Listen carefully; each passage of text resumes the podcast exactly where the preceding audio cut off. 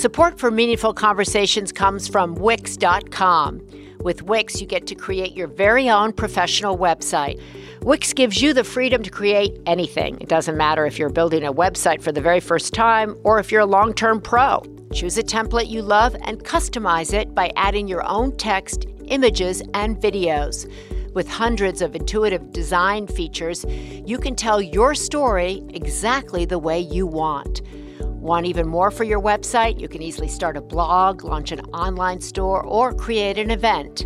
Share everything in a click on social media and drive even more traffic to your site with SEO tools to get found on Google. Wix has all the tools you need to create the exact website you want. You can even create a beautiful website while listening to this podcast. Over 140 million people choose Wix to create their website. So create yours today. Get started now by going to Wix.com. That's W-I-X dot com slash meaningful conversations to get 10% off. I'm Maria Shriver, and this is Meaningful Conversations. On every episode, we'll take a journey into the lives of inspiring, thoughtful, thought provoking people. People who are smart, spirited, and spiritual. People who have done extraordinary things to make a positive impact on our world. These are people I respect and admire, people who inspire me. I want them to share their stories, their experiences, their wisdom, and their feelings with you. I hope we can come together in community to reflect on the issues and topics that we're all thinking about, but no one seems to be talking about. I hope that you're inspired to have more meaningful conversations with the people in your life.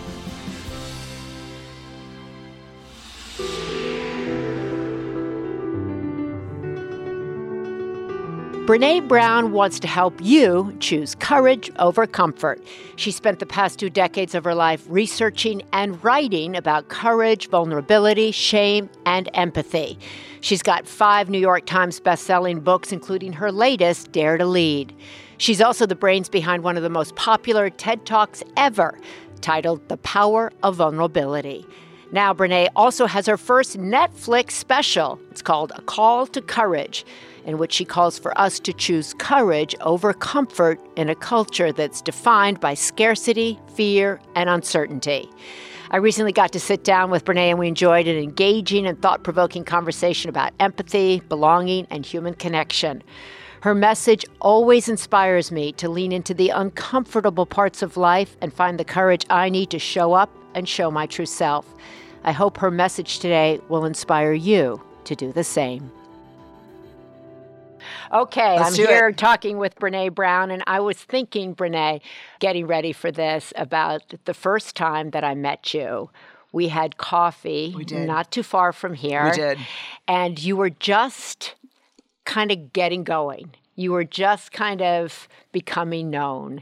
And I I want to start with like how has the arena been for you? Scary. Like every time I get like every time the arena shifts a little bit and I get used to it, it get, it changes. And so I was driving down Wilshire Boulevard yesterday and there's a huge billboard with my face on it with the Netflix special and yeah. I was like this is terrible or wonderful. I'm not sure what this is. This both. is it's both. Yeah, yeah, it's scary to me. Yeah. As you know. So Brene's got a great new Netflix special. I just watched it this morning, and it's so moving on so many fronts. I had a piece of paper. I had like 15 pieces of paper writing down, you know, stop your shit on other people, like shame, sh- shame storm, you name it. My husband is the most important part of my life. I mean, there were so many quotable moments. But why did you want to do a Netflix special? Which it's really like a one woman show on Broadway there. Thank you. I'm going to take yeah, that as a compliment. It is. Um, yeah. You should. You know, when I was pregnant with Ellen, who is getting ready to be 20 as our first child, Steve and I were taking this walk, and he said, you know, and I was talking about, I don't know how, and I was getting my PhD, I was in a doctoral program, and I said, I'm really scared about how this is going to work when I become a mom, and I'm so excited about that, but how's it going to work? And he's like, Well, what's your career goal? And I said, if I could do anything, I'd really start like a global conversation on shame and vulnerability. That would be my career goal. And so, mm-hmm And that was 19 years ago? It was 20, years ago. 20 years ago. 20 years ago. Yeah, I was probably eight months pregnant. I was probably like 38 weeks pregnant, like mm-hmm. really pregnant. I think I was walking to like induced labor kind of Yeah. walk. Yeah. So every time I get really scared about something, I always ask myself, will it serve the work? Will it serve that goal? And so one of the things that, and this is, you'll, I think you'll relate to this. It's not enough for me to write about the work. I have to live the work. Mm-hmm. And I can't live the work on a plane every week Yeah. away from my family. I've got a 13 year old, you Yeah. know, like I have to be home for water polo season and like, you know, dances and things that are so important. And so this opportunity to do something with Netflix where when it launches, it goes into 190 countries in the same day. Like Yeah. translated. I just cannot think of a more amazing opportunity. It scares me, Mm-hmm. but wow. Yeah. Like, wow. Like a And- global conversation, you want, you know, here's your opportunity. So you made the decision based on that. This furthers my work, this furthers my mission, and it also might allow me to get off a plane and going to all sorts of rooms to give the Yeah. same talk. Yeah, because I think when you don't live the work, I don't know how much the work is really in service to other people. Mm-hmm. Like, I don't think you can BS people. I think we're so tired of the BS right now Right. that I think you have to live the work for it to be actually meaningful. And what did you want? Like when you, there's so many things to take away from the special, so many places to talk, but when it stops and people are sitting there in their living room where they watch Netflix or in their bed, what do you want people to experience in their body? And what do you want the conversation, if they're watching it with another person, how should it begin? I hope if there's just a single takeaway, it's that we can't be brave with our lives without being vulnerable.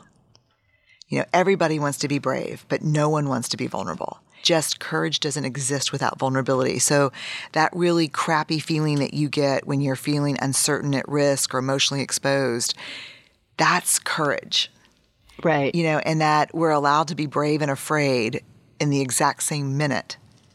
that paradox people are uncomfortable with the are. paradox and they just want to be courageous Right. because our perception of courage right is maybe climbing a mountain Right. or standing up but they don't understand that it's also like like superman ripping the shirt off Yeah, I mean, think of climbing the mountain's a great thing. Like you're in uncertainty and risk, and you know, failure is possible. So it's like the armor that we're wearing and mm-hmm. increasingly wearing because I think of the socio-political environment that we live in right, right, now. right. This armor is killing us.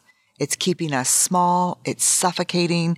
It's not allowing us to grow into our gifts, mm-hmm. which the world needs. Right. And so I guess if they left with anything that I'm not alone in thinking the armor feels good and it's crushing me. It feels safe, but it's also crushing me. Like it's time to step out. how do you keep taking the armor off yourself as you get busier Oh. and busier as people want to you know like when we first met there wasn't perhaps the pull that's on you today everybody trying to grab a piece of you everybody trying to talk to you and sometimes the armor is really helpful when you're in a public Yeah, you place. know. I know, Because yes, I and I've done walked, it. Mm-hmm. When we walked outside of that mm-hmm. cafe after coffee, there were mm-hmm. paparazzi there. Mm-hmm. For you. Right. Yeah, obviously. And I remember thinking to myself as I watched you kind of be boundaried but kind of kind and walk to your car in that kind of graceful way, gritty way that only you can pull off that thing. You're That like boundary, like, like mm. but boundary but kind, but also just non-negotiable.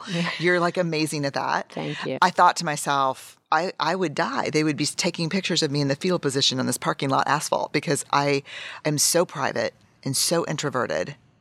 And so now, as the profile has been raised, and I think right. it'll probably maybe be more so with Netflix. absolutely yeah you said what 190 countries more Yeah, I'm thinking no one around here is going to watch it though. no Just- they're gonna watch it They- Just you're gonna hoping- hope they watch it yeah yeah I'm, I'm putting a geographic bubble over it so no one that I actually know sees it. It's just out in the world. I think I don't know how to do that yet. And so I'm getting better at it. But people come up to me all the time now, like in airports or grocery stores and stuff. And um, mostly they're very kind and, you know, pretty respectful. It's fairly uncomfortable. scary Yes, for me, yes.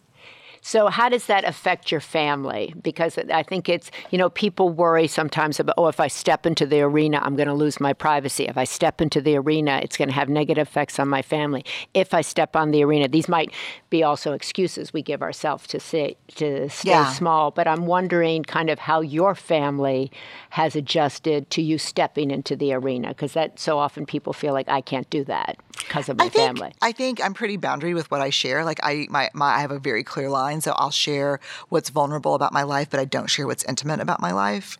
I keep that very private, and so I keep my my family, my kids stuff pretty private.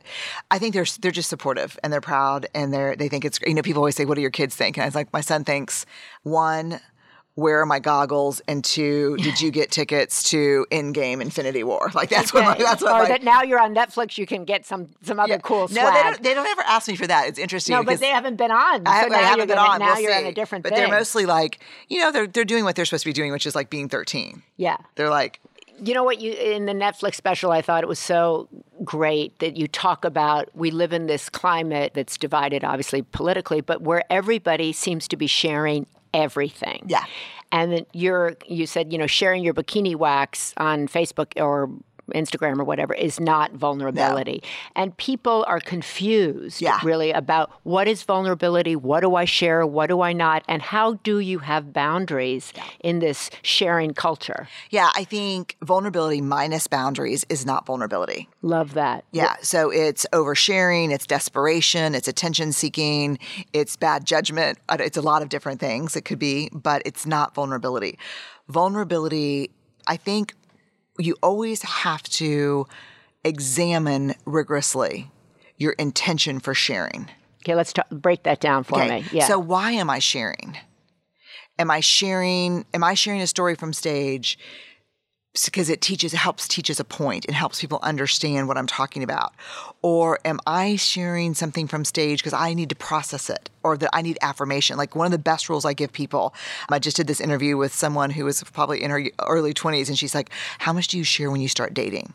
And I said, the best rule of sharing that I know of, whether you're dating, whether you're public speaking, whether you just met a new friend at work, is if you are sh- you are ready to share when the response has no impact on your healing or self-worth.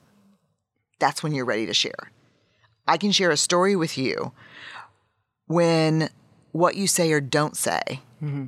I'm not crushed by it. So if you share something really hard on Instagram in hopes that people will come and be supportive and affirming, but you get shamed and bullied and trolled out, like we share with people who've earned the right to hear the story. We share in relationships that can bear the weight of the story. New relationship, light story. Relationship that's heavy and solid and bold, heavy story. Like you and I know each other. We share things Right, but can in the, bear the weight. in the store in the special, you talk about though this kind of quandary that one finds oneself in. Yeah. Because you want to share, but you don't trust. Yes. And so, how do you trust and then share what what comes first? Yeah, it's it's a great question. So trust and sh- trust and it's the chicken egg basically. Right, right. Trust and vulnerability. It's a slow stacking over time. The best way I can tell you about trust is we use the the metaphor in our work of the marble jar. So Mm-hmm. you've got a jar. and It's based on teachers do this. They have a jar in their classroom, and every time the, the kids make great decisions, they add marble to the jar. They take out marbles. When the jar fills up, they have a celebration of collective great behavior. So the marble jar is the great metaphor for trust. You have a jar. It's like this glass on this table in front of us. And over time, you and I have great conversations. We mm. trust, we share things, and we build and we put a marble in and we put a marble in. And one day we've got a full marble jar, and I can share heavy things with my full marble jar friends. Got but it. you don't share with people who over time, that's how trust stacks. A little bit of trust, a little bit of more vulnerability, a little bit more trust, a little bit more vulnerability. But it's not like, hey, nice to meet you. Here's my darkest, deepest, hardest story mm-hmm. because I'm going to test you to see if you're really a good person and a good friend. It doesn't work that way because when you overshare, the healthy response is, whoa, too much. That's healthy because I don't know you. Where, where am I supposed to file that? right. I got no marbles in your jar. Like, what are you doing? And so I think a lot of times the oversharing today is about, you know, there's that quote, everyone's got a story in them that's dying to be told. right. People are desperate to to to talk to be seen. I mean, To that's the seen, that's the right, basic human yeah, need, right? To be seen by others, Right. And and and loved and accepted and belong. And I think people are trying to hotwire connection Hmm. by oversharing. We just met, but I need a best friend. Here's my darkest secret. Let's do it. Do you think that's because we're living in this kind of living in our phones, which we think are connecting us publicly in Yes. some way that didn't exist 10 years Yeah. ago? So we're kind of feeling like we have to put like everything out there. There's Yes. no privacy anymore. There's no, it seems to me that people are boundaryless everywhere you go. Yeah, but you know, I think that's right. And I would take it a, a step further and say the lack of boundaries is ultimately a lack of self respect. Wow, that's big. Yeah. The lack of boundaries is really a lack of self respect. Boundaries are hard. I mean, Yeah. you know that, right? Yeah, really hard. Really hard. And I didn't even hear the word boundaries until I was mid age. I, I didn't grow up with people talking about I don't- I didn't either. boundaries. I didn't like either. somebody once said to me, like, "Oh, you have something boundaries," and I was like, "Boundaries."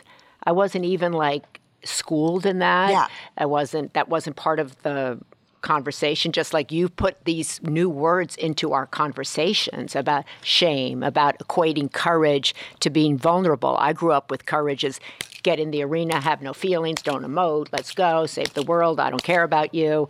And then you're, you're like talking like, oh no, you have to be vulnerable uh, to be courageous. I'm like, wow, yeah, because the price is too high the other way. wow. Yeah. So I think, yeah, the boundaries thing is it's, it's boundaries are about self respect. Yeah. You know, they're about putting what you think and how you feel and what you need on equal par with what people need from you. And you just can't set boundaries without occasionally pissing off somebody, disappointing them, letting them down. But the opposite of boundaries is resentment. And I think so many women, Yeah, I was- especially, Yeah, I was just going to ask you if you think women have a much harder time with this. Oh my God, I do. Because the shame trigger for women is do it all, take care of everyone, and look smoking hot while you're doing it. Yeah. And have no needs yourself. No needs yourself. Yeah, uh, neediness is a huge shame trigger for women. Yeah. Disappointing is, you know, like. Yeah. So my daughter's here today, and I'm like, I, I tell, I've told her probably since she was. I think the first time I really remember talking to her about it was in elementary school when she had a classmate who was really acting out and being pretty rough around things. But I also knew he had a, a huge family struggle going on. And I said, here's the thing understand and be compassionate. And at the exact same time, exact same time, set boundaries about what's okay and not okay. Because here's what's shocked me, and you'll, I, I think this will resonate for you because we share some common background. I think, especially theologically in common. Um, yeah, yeah. But you know, Shame. Yeah, but and some guilt. Yeah. I will say though, there is no. We didn't. We have never found a denomination that's more shaming than another. Or Catholics always think it's them. Yeah. Baptists think it's them, and then Jews think it's them. But it's actually pretty. It's actually. It's more church specific. So it, what, what we know is it's the, it's not the denomination. It's actually physical locality. So we know it's the man-made leadership within. Yeah, I actually found on that that watching kind of the church, for me anyway, disintegrate in a way from the inside out recently has Mm-hmm. Yeah. been a big shame releaser. Yeah. I'm like, wait a second. Like I was doing penance for stealing the marbles from the jar. I was feeling like I couldn't come in here because my marriage had crumbled. I was, fe- and you guys are doing that. Oh no! Yeah. Oh, like Yeah. wait an effing Yeah. minute. Yeah. Yeah. Yeah. So I'm like. I've rejiggered my kind of shame meter. Yeah, Bishop Still Thyself. Yeah, a little bit. But you were saying, uh, yeah, so I was up- saying, yeah. so I had this stack of data probably about ten years ago when I was right, right I was writing the gifts, and I called it the comma- the compassion smackdown, and it was the most compassionate people I had interviewed in in kind of one stack of data, and I was like, what do they have in common? I thought it was going to be spirituality. Because I mean, we like interviewed monks, activists, people that were just incredibly compassionate. And then, you know what the one thing they had in common? Boundaries. Whoa. They turned out the one thing they had in common was they were also the most boundary people we had we had we had interviewed. And so there, yes, and so there's this thing that like we can't be compassionate toward other people when we're a doormat. Mm. Because compassion and resentment don't live together; they don't coalesce. Don't go away. We'll have more of the conversation in just a moment. But first, let's talk about one of our sponsors.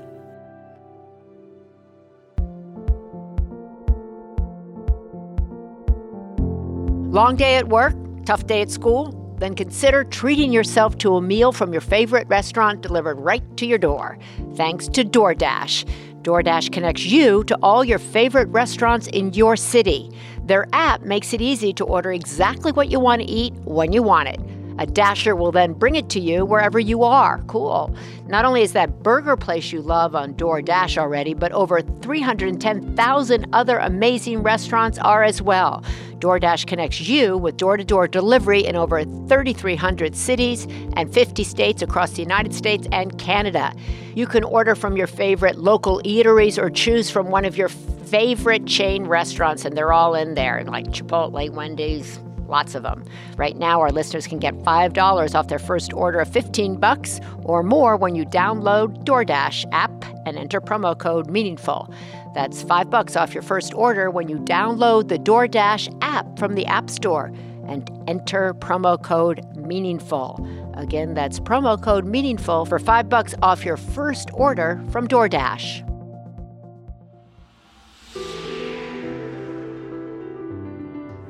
Now let's get back to the conversation. So you were saying, and I think I cut you off, you were saying so many women have resentment. Oh my God, yeah. And h- help someone out there who says, like, I don't have resentment. Break down resentment. How can you tell that you have it and how it's blocking you, really, from, I think, living your kind of in the arena life? It's so hard asking me to describe resentment's like asking a fish to describe water because it's, it's, one of my go-to emotions. Like sure i'll be happy to do that. Of course i'll take that on. Yes i'll do that. I'd love to do that for you. Then yeah. i'm like oh the brownies for the bake sale yes. And then i'm at home a day later like stirring. I hate you. I hate your children. I hope everyone chokes on these brownies. Like it is it's choosing to do for others from less than a pure heart Mm. It's about trying to manage perception, not really trying to be in service. As opposed to like what I've learned to do is like, thanks for asking. I can't take that on right now, but please ask again. Yeah. I've, I've done that a couple times that I've been with people. They're like, gee, no. my kids are like, mommy, that's like so mean. I go, no, it's honest. Like, God, that was so mean. You know, you know who helped me with this a lot? Who? Our friend Oprah. Oh, she did tell me. Yeah. I was just texting with her. yeah, no, she did because she told me after we did Super Soul Sunday, she said, you know, as your platform changes and your career changes, you run the risk of getting pecked to death. Mm. Like, you, and you're going to have to say no, and you're going to have to, and and she said, I've seen you do it. You're real, you know, you're good at it. And she said, but you're going to have to really get clear that if you think you're going to have the life or career that you want and never piss off or disappoint people, you're mistaken. So you just replayed that kind oh, of over. Like, no, I have it hanging yeah, I have to keep it up so I can look at it. And I mm-hmm. think, yeah, I can I can do resentment is like my watch out. And if you have healthy boundaries, the resentment dissipates because yes. also you feel like and it's uncomfortable, right? You're pushing totally. up against your own self-respect. You have to kind of talk to yourself. Yeah. It's okay for me to do this. Yes. It's I'm not being a, a bitch. I no. can do this. Yeah. And teaching your children also, or those around you, this is what healthy boundaries look like. This is what me having a larger vision for what I want to do, and this doesn't fit into that yes. service. Yes. And every time I'm on the receiving end of someone, like I just approached someone and said, Hey, would you be interested in this opportunity? And like everyone's like, Oh my oh God, she's going to freak out when you give her this opportunity. And she emailed back and she said, Really appreciate it, not really aligning with my goals right now. Thanks for checking, you know. And I was like, I really want you. Like, yeah, like, like, because I was like, that's such badassery to me. We have this thing that we call living big, B I G. What boundaries need to be in place mm-hmm. so I can be in my integrity and generous towards you? Mm. Because this kind of, and generosity of spirit is such an important thing, I know for you, for yeah. me. But what I realize is the most generous, most compassionate people are very clear about their boundaries. Wow. Yeah. I mean, it's like I'll give you two examples that boundaries that I thought was Joan Halifax, who is a just an anthropologist, yes. I think a Zen Buddhist practitioner, leader. we were at an event in upstate New York together where we were speaking together. And we met each other. We did like a dry run of the talk, or just our kind of like the AV check. And then the people who were organizing the event said it's time to come meet the VIPs and do like a a social, like a thirty minute social meet and greet, which I like those destroy me. Like I'd rather be on stage talking to ten thousand people for five hours than a meet and greet for thirty minutes Why? because I'm introverted. I don't like small talk. I don't like to take. Yeah, I just don't like it. So they, I said, "Well, okay, you ready to do this?" And she goes, "Oh, I'm not going." And so the event organizer looked and she said, "You've asked me to come, and tonight I'm going to exhale and give 100 percent. But now it's time for me to inhale." And I was like, "Wait, are you really not going?" I was like, "That's beautiful, but are you really not going?" She goes, "No, I don't. I don't do that." And I was like, and like you could see this event organizer was like like don't even try to like you you, you don't have the Zen outfit on like you you don't get to do that. And I was like okay I'm going to but like by the time the meet and greet was over I was like oh my god I have nothing left like Right. and so now I'm very much like here's what I can do and here's what I'm not going to do. I do that now, and I learned this at a very mm, later age that when I go to speak, I need 15 minutes by myself in the room, and I had trouble asking for it. Yeah. I had trouble in Yeah. that same thing going, I need this. And people are like, yeah, but, but, but you don't really need it. I'm like, no, actually, I really do need it. And then struggling to say what I need. Yeah. And feeling that it's okay for Yeah. me to need. Yeah. God, you know, I just interviewed Abby Wambach. No, right. Yeah. Yes, and she's got the new book coming Yeah. out, Wolfpack. And she, there's a rule in there, which the old rule was be grateful. Mm-hmm. Just be grateful and do what they ask you to do. Her new rule is be grateful and ask for what you deserve. And she said that gratitude, oh, thank you so much for the opportunity and I won't cause any problems. I won't ask for what I need. I'll make, you know, you can pay me less than you're paying the guy speaking. You know, like just be grateful that someone is giving you the opportunity. She said is just such bullshit. And what's interesting also, I think, about that, and it also goes over, I think I've seen this in politics as well.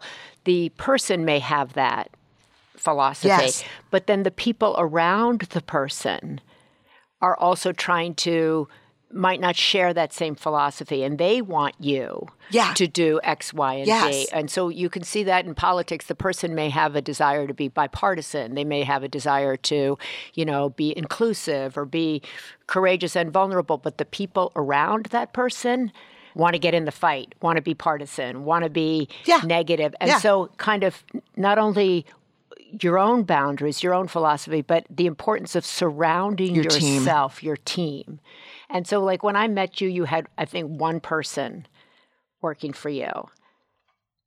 Yeah, I think I was with. I think it was just my manager at the Yes, time. Yeah, Exactly. and that was a fairly new relationship, which is how we connected. I think Exactly. even. Yeah, yeah. And so you have built a team. I have. And and you have your siblings. You were just telling me. Yeah, both of my sisters work for. Us. And so yeah. that some people might go, "Whoa, I don't want to have my siblings." Isn't that kind of is that a strange dynamic? But the importance of building a team so that you can be in the arena. Can you speak a little bit about how to build a team that shares your philosophy Yeah. and that's protective of your boundaries? Yeah, no, I think, and I think the thing about Ashley and Barrett and I, like we've all done enough therapy that we, my sisters and I, that we can we we keep that stuff really clean, and you know we're really good at like, hey, here's a story I'm making up. Let's circle back and talk through this. Like we're we're skilled, like just because of probably all the therapy we've done. Yeah, I think I, I think if there's one message I give my team all the time is we know who we are hmm. and we make decisions that serve the work and not everyone that we're going to partner with is trying to serve the work that we in the way that we're trying to serve the work so we're going to be mindful of that and we don't jump on other people's timelines or agendas Love it, love it. We don't jump on other people's timelines or agendas. we just don't do that that's always a mistake for us One of the things that really struck me in the special was how we shit all over the people we love the most. And uh, that's such a big s- subject, but I want people to hear it because so many people do make the person closest to them, the person they rely on, love the most. They make their life the most difficult. Why? Yeah, I think the classic answer is, you know, safety. We think that we can get away with mistreating people that love us the most. And so I think there's different ways of dealing with shame. Some people hide, some people people please, and some of us use shame to fight shame. And we and, and most of us use all three of those strategies, mm. those shame shields. Yeah. But unfortunately, we you call them shame storm in there. Yeah, in the, yeah, yeah, yeah, In the same shame storm, what yeah. shield do you grab? Do you go into perfectionism? Do you go into people pleasing? Do you go into disappearing, or do you go into hey? I'll use shame and anger to fight you. Mm-hmm. Like, and so we usually use that one with the people we love the most, and it leaves marks. It's like, you know, when we think about what's going on in the world today, I always tell people I'm not going to engage in shame as a social justice tool. Like, shame is a tool of oppression. Belittling, humiliating people is a tool of oppression. So I'm not going to use it as a tool for justice, too. Like, I'll use mm. accountability but I'm not going to use shame because when we shame other people, it doesn't only wound them, it wounds the people that are using shame as a tool. Right. And so that's the kind of also and participating in that, yeah. participating with people who do yeah, that. I just can't do it. It, it also envelops you. Yeah. Right? And it, it just gets on you like, yeah, like ick. slime, like ick, like it does. And so, and I think with the people we love, I can keep my shit together long enough for my kids, but then when they go upstairs, I look at my husband and go, you know, like this is your fault.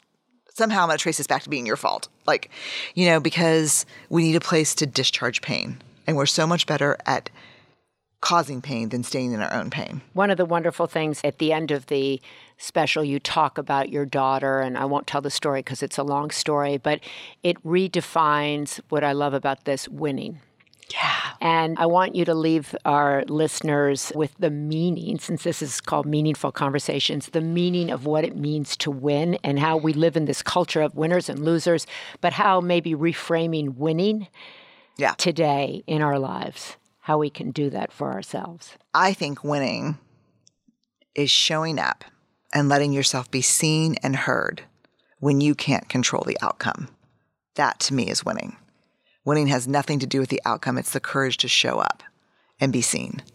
And if I think more of us did that, I think it would change who we are, and I think it would change the world we live in.